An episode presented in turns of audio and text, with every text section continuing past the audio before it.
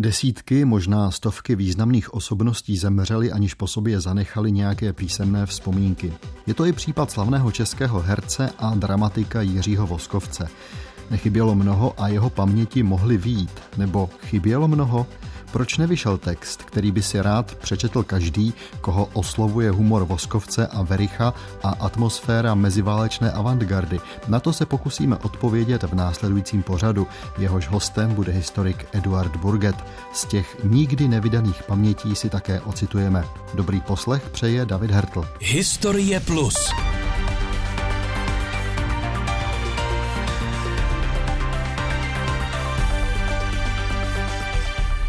Historika Eduarda Burgeta vítám u mikrofonu. Edo, dobrý den. Dobrý den.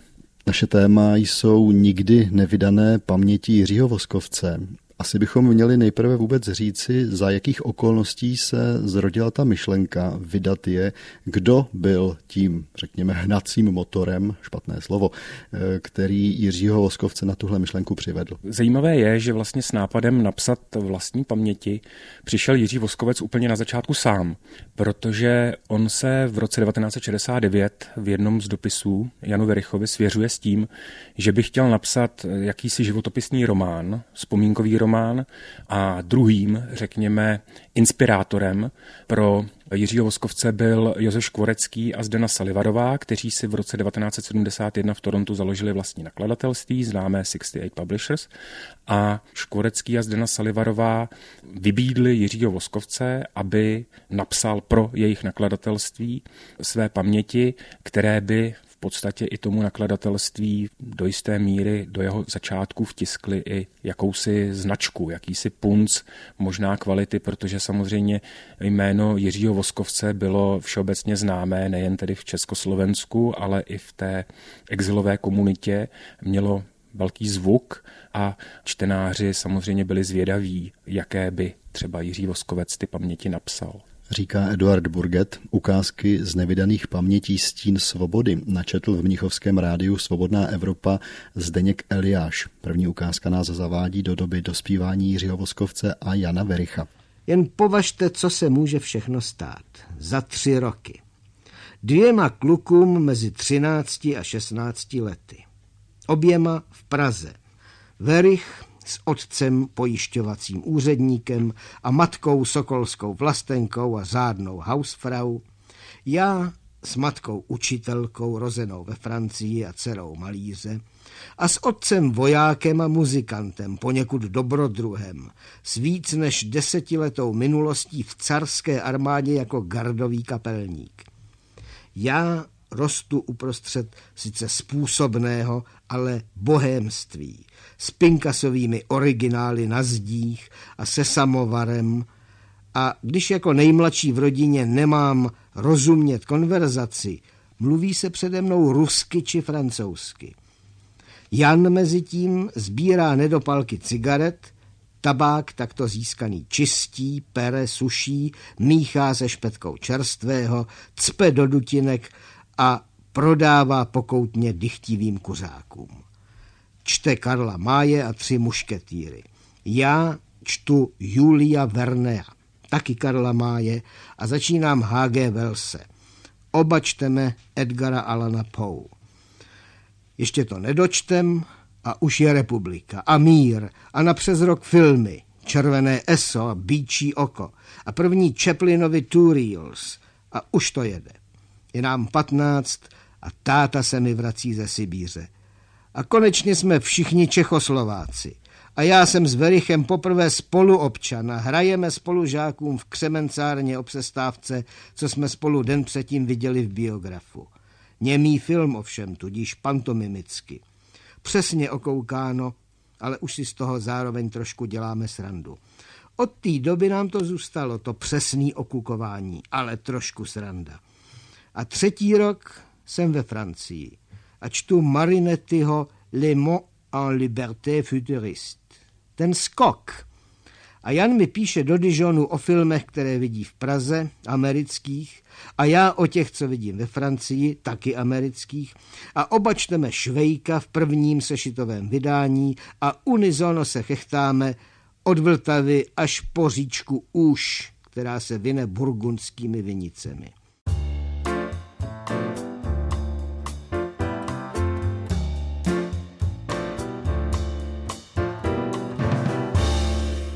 My jsme trochu v nevýhodě, protože víme, jak ten náš příběh skončí. Ty Voskovcové paměti nikdy nevyšly.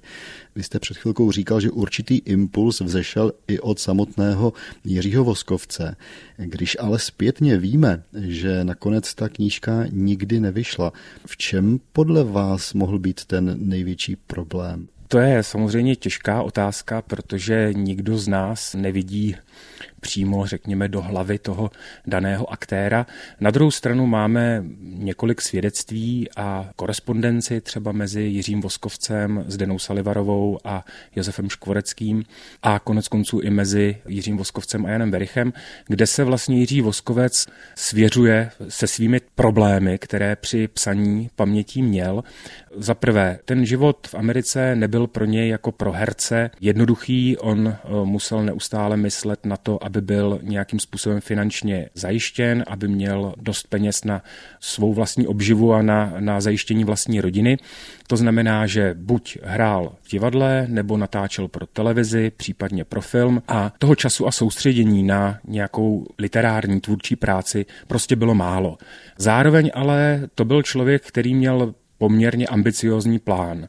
On chtěl opravdu napsat širokou fresku svého života, do které chtěl včlenit jednak svoje vzpomínky na osvobozené divadlo, chtěl tam zařadit medailony různých zajímavých osobností, se kterými se sešel, chtěl samozřejmě popsat i tu šílenou dobu, kterou strávil na Ellis Islandu v letech 1950 až 1951 a Josef Škorecký ho nabádal i k tomu, aby ty vzpomínky doplnil a obohatil o svoje americké historické zkušenosti, nejen tedy z toho prvního pobytu, když s Verichem trávili dobu druhé světové války ve Spojených státech, ale i to období po roce 1951. Zároveň Jiří Voskovec měl ještě i tu ambici, že chtěl ty své vzpomínky nějakým způsobem zarámovat do takových obecnějších, eh, hlubších úvah o divadle, o společnosti, o době, ve které žil. Takže ten plán byl velice ambiciozní a ve srovnání s tím, kolik měl Jiří Voskovec v těch 70. letech času,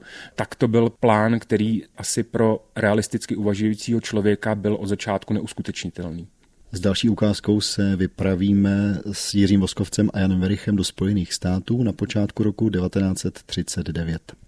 Vystupovali jsme po českých a slovenských sokolovnách a národních budovách a účinkovali česky. Nebyl to špatný program. Ježek u pijána s námi dvěma na scéně. Kdyby se ten napůl improvizovaný večer, nabitý nejlepšími momenty a muzikou ze všech našich her, s Ježkem improvizujícím na klavír, dal přenést do dnešního Československa, byl by to národní bourák ale tenkrát tomu krajani většinou nerozuměli.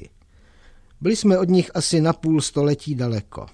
V oboru lehké můzy dosahovali teprve asi tak maximálně Karla Hašlera. V New Yorku to ze začátku jakž tak šlo. Na první naše vystoupení přišla hromada čerstvých emigrantů, kteří ještě před rokem sedali ve Vodičkově ulici u nás a ti ovšem udělali z toho večera oslňující úspěch a rodinou oslavu. Ale když jsme se na jaře 39 vypravili do Clevelandu a Chicaga, kde jsme čekali od tehdy ještě české a slovenské obce masový ohlas, pohořeli jsme. Krajeni na nás byli hodní, jednou se přišli podívat a zdvořile nám tleskali, ale co by chodili znova, když jsme nemluvili jejich řečí a nepískali jejich muziku. Žili jsme skromně v tehdejším Refugieville, v jednom ze spousty zařízených nájemních bytů podél Riverside Drive v západních 70. ulicích. Dělili jsme se s Ješkem o dva nevelké pokoje a koupelnu, ledničku a plynový vařič. Zvali nás američani i krajani. Třeba pan Zerman, v Čechách Cukrman. Jeho manželka mu říkala i v Americe cukr. Panu Zermanovi mohlo tenkrát být k šedesáti, snad míň. Prodával obrazy do hotelů, barvotisky, reprodukce zasklené a zarámované. Před depresí, tak se říkalo velké hospodářské krizi 30. let, která tenkrát sponenáhla končila, prý vydělal hromadu peněz. Někdy, když jsme bohatě na večeření od nich odcházeli, hodnej cukr u dveří v chodbě, aby to paní Zermanová neviděla, nám některému podstrčil pět dolarů. To je pro všechny tři hoši. Nesmějte se, tenkrát to byly peníze, hlavně pro nás.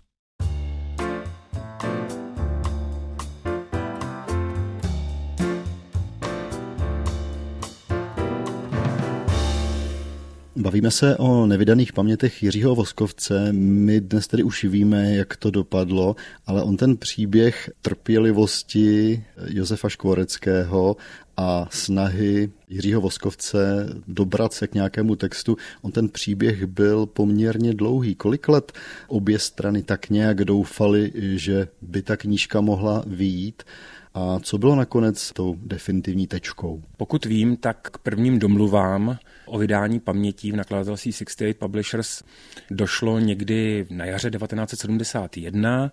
Poté oba nakladatelé Jiřího Voskovce v úvozovkách donutili k tomu, aby sepsal jakousi anotaci budoucích pamětí, protože samozřejmě oni i z toho obchodního hlediska chtěli nalákat čtenáře a chtěli do svých katalogů promítnout tedy do těch připravovaných titulů již paměti Jiřího Voskovce pod názvem Stín svobody.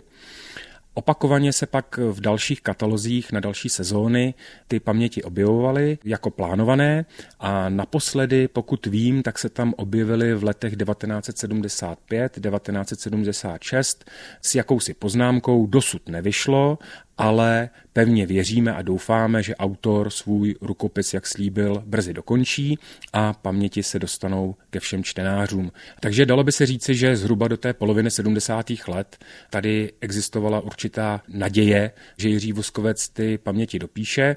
Poté už ta anonce z těch katalogů vypadla, už se tam přestala objevovat, ale v té interní komunikaci mezi Josefem Škvoreckým a Jiřím Voskovcem se o pamětech čas od času znovu hovořilo, ale ten tlak zřejmě ze strany nakladatelů již nebyl takový jako na počátku. Čili smrtí Jiřího Voskovce i ty poslední naděje uhasly. Tak pochopitelně. Co Jiří Voskovec a Jan Verich prožívali ve Spojených státech před koncem druhé světové války, o tom je ta další ukázka.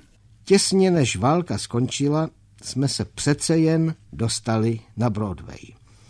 Pomohla nám anglická režisérka Margaret Webster a starý Shakespeare, Bouře. Dva Shakespeareovští klauni, Stefano a Trinkulo.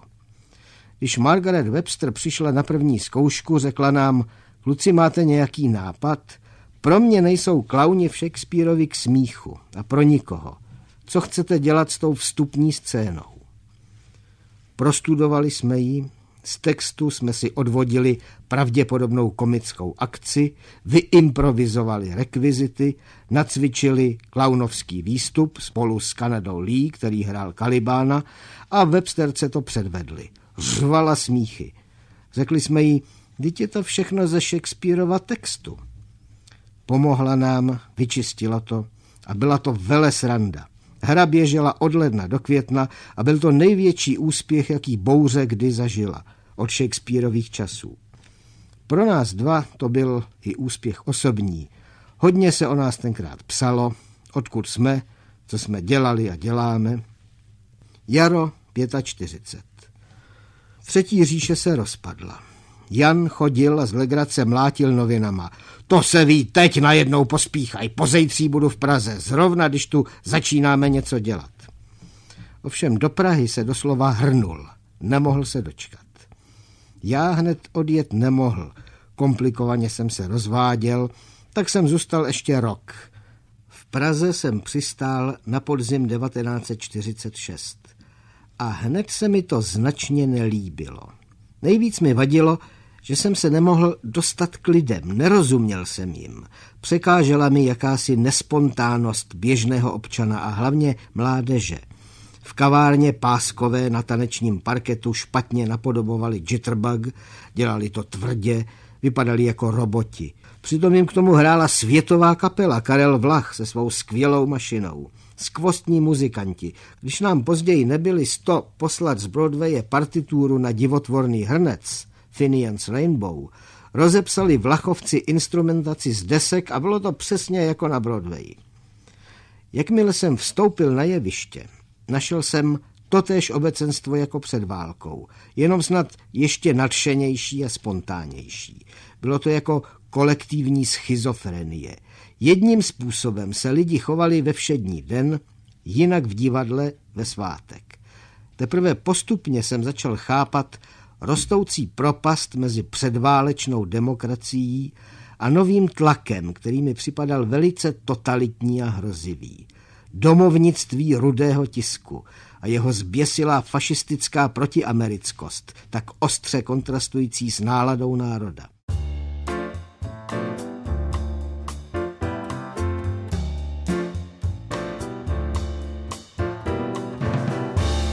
My si tady pouštíme ukázky, které odvysílalo rádio Svobodná Evropa někdy v 70. nebo 80. letech a i z toho, co říkáte, je patrné, že nějaký text Jiří Voskovec nakonec přeci jen sepsal.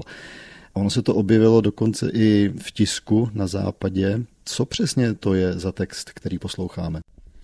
Tak zřejmě se jedná o jednu z prvních částí paměti, kterou Jiří Voskovec napsal už v roce 1972 ta část má údajně asi kolem 50 stránek a je to část, kterou Jiří Voskovec vlastně poskytl Josefu Škoreckému a Zdeně Salivarové jako určitý takový závdavek pro ty budoucí paměti.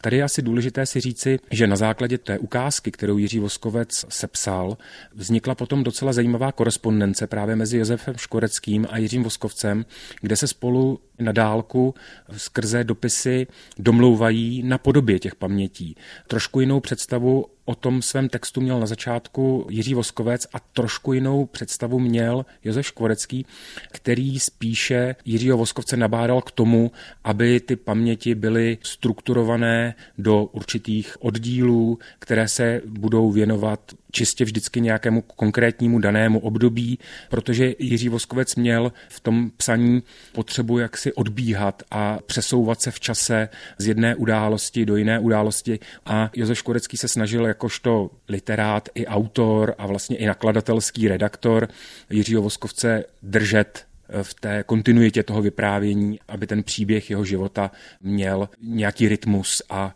nějaké celky. Další ukázka z pamětí Jiřího Voskovce nás zavádí do let 1947 a 1948, kdy společně s Janem Berichem obnovili v Praze divadelní hru Pěst na oko. Úspěch obnovené pěsti překonával vše, co předcházelo, po válce i před ní.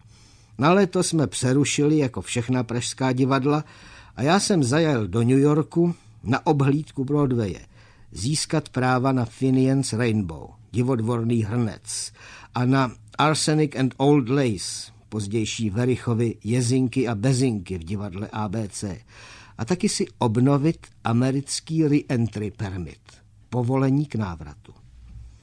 Ale ještě předtím jsme si jednou s Janem sedli a já začal. Pamatuješ, jak za dob West Pocket jsme si dali takový tajný slovo, že až nám to jednou přestane psát, nesmí si toho nikdo všimnout dřív než my.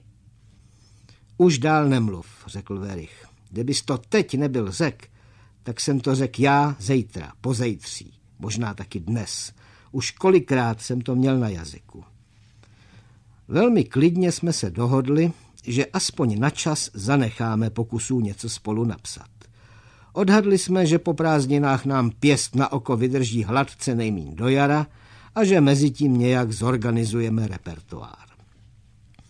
Vrátil jsem se z New Yorku začátkem září 47 a otevřeli jsme znovu pěst na oko. Zároveň jsme se dali do české adaptace amerického muzikálu, o němž jsem se před chvílí zmínil. Plánovali jsme premiéru asi na duben květen 48. Rozhodli jsme, že hlavní roli vodníka Čochtána bude hrát Jan a já budu mít režii. Tak jsme mínili, ale Stalin měnil. Jako o deset let dřív, pěst na oko se opět nedohrála. Pár dní před 25. únorem jsme hráli jako vždy. Už jsme věděli, co se děje. Obecenstvo ne. Smáli se vtipům, které zítra budou tragédie. Připadali jsme si na scéně jako ve zlém snu. Po představení jsme na sebe koukli a věděli jsme, že jsme hráli naposled. Druhý den jsme pěst zavřeli, urychlili zkoušky a v březnu jsme spustili divotvorný hrnec, první moderní americký muzikál na evropském jevišti. Česká premiéra necelý rok posvětové na Broadway. Náš demokratický tisk se po Čehonovsku horlivě a dobrovolně přizpůsoboval s Brusunovým poměrům. Všechny kritiky byly negativní, některé míň, leč většina víc.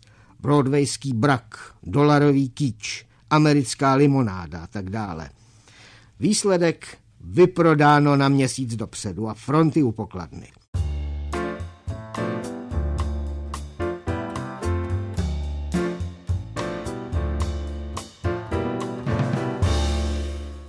Když tak posloucháme ty ukázky, jaký je to materiál? Co nám říká o Jiřím Voskovcovi? Posunul v něčem ty tehdejší vědomosti o osvobozeném divadle? Pokud si dobře vzpomínám a když poslouchám ty ukázky, tak se domnívám, že osvobozenému divadlu se Jiří Voskovec až zas tak moc nevěnuje. On se zpočátku věnuje především letům svého zrání, vzpomíná na dobu svého dětství, na rodinu, na svoje přátelství s Janem Verichem, na gymnaziální studia, samozřejmě na pobyt ve Francii, v Dijonu Částečně teda také v těch pamětech eh, se eh, dotýká toho asi z jeho pohledu zřejmě nejhroznějšího období, to je z těch let 1950-1951, kdy byl internován eh, na Ellis Islandu. Zajímavé jsou tam ale i právě Voskovcovi takové obecné úvahy o společnosti, o životě tehdejších lidí v Československu, o tom, jak se společnost začala proměňovat po skončení první světové války a obohacuje to o další svoje, řekněme, takové životně filozofická moudra, která nějakým způsobem se snaží být určitým návratem do doby jeho zrání a určitou reflexí té společenské atmosféry. Říká historik Eduard Burget. Poslední ukázka z pamětí Jiřího Voskovce nás zavede do roku 1951, kdy se pokoušel o návrat do Spojených států. Od návratu do Evropy jsem jezdil do USA každý rok obnovit si svůj status domovského práva. Z Prahy i z UNESCO. Na jaře v 51. jsem získal nárok podat si žádost o občanství. Rutina. Imigrační úředník mi v New Yorku na letišti poprvé řekl, račte moment posečkat. Posečkání se protahovalo. Pak mi sdělili, že musím na Ellis Island. Tam, že mi to bude vysvětleno. Kdyby mi byl nějaký bůžek tenkrát řekl, že tam budu skoro rok, byl bych se otočil a letěl zpátky do Paříže. Ale takhle jsem si myslel, to je nějaké byrokratické nedorozumění a kdo ví co. Byla to však velkorysá kavkiáda. Po dvou dnech výslechů co my vám budeme vysvětlovat, vy to hezky vysvětlete nám. Dokažte, že jste nevinný a budete vpuštěn do země. Nevinný z čeho? To vy víte líp než my. Dokažte, že je dobrý důvod, abyste byl připuštěn do USA. Moc je zajímal Adolf Hofmeister a taky, jak jsem odjel v 48. z Československa a samozřejmě, jestli jsem komunista. Nikdy jsem nebyl. Aha, není. Asi na schvál není. Tím víc je. Jasně na nich bylo vidět, jak si to myslí. Nejspíš bude špion. Nakonec jsem nebyl vpuštěn do USA na základě válečné direktivy, podle níž může prezident, potažmo ministr spravedlnosti, odmítnout vstup, je-li přesvědčen, že přítomnost dotyčného by mohla znamenat nebezpečí pro USA. Nikdy nemusí udat důvody ale teď přece už je pět let po válce. Technicky, pane Voskovče, jsme z tohoto hlediska stále ve válečném stavu. Kongres direktivu nezměnil ani nezrušil. Co teď? Když odjedu, znamená to přiznání a už nikdy to nikomu nevysvětlím. Sám můj advokát mi nevěřil. Když jsem to pochopil, dopálil jsem se a řekl jsem, že se vrátím do Francie. Dejte mi ještě šanci, povídal můj advokát. Začal se scházet s mými americkými přáteli a samozřejmě se zdejšími Čechy. To byste neřekl, kolik si jich přisadilo. Ale najednou jsem vycítil, že mi advokát věří. Velká úleva. Za půl roku jsem dostal skutečný hearing, což bylo jeho velké vítězství. Povolení k vstupu bylo však zamítnuto dvěma hlasy proti jednomu. Odvolání do Washingtonu. Tam konečně rozhodli v můj prospěch. Po takřka jedenácti měsících vazby na Ellis Islandu mě lodička opět převezla na Manhattan. Tentokrát už natrvalo.